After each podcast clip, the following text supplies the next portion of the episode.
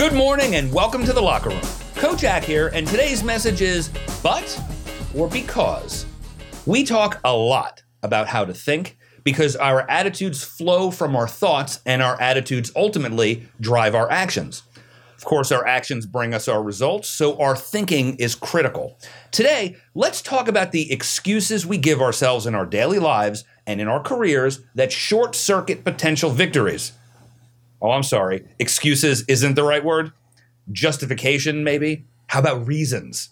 Whatever we call them, we all have a list of things that keep us from succeeding, and most of the time, it's not our fault.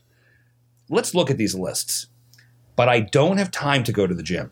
But I'm needed at home. But I failed before. Listening to ourselves feed this nonsense to our minds is heartbreaking. The idea that we sell ourselves daily on all the problems and challenges we have is a killer. A young woman who was my next door neighbor when, when she was really little posted something recently on social media about this and suggested we just throw out our butts when it comes to goals and replace them with because. That's right, we should actually turn the very reasons we freeze into the reasons we act. What if we told ourselves that because we didn't have time, we had to go to the gym? What if we said, because we're needed at home, we have to build a career that can make it easier for our families?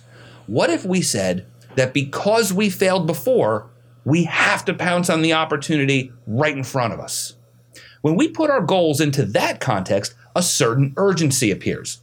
Look, I've fallen into the excuse trap before. All of us have. What pulls me through is reminding myself why I'm chasing something uncomfortable, to smash the lie that I can't. Today, let's all change just a couple small words in how we talk to ourselves and let our because take us to our very best life. Thanks for joining me in the locker room today, guys. We'll see you next time. Make it an amazing day.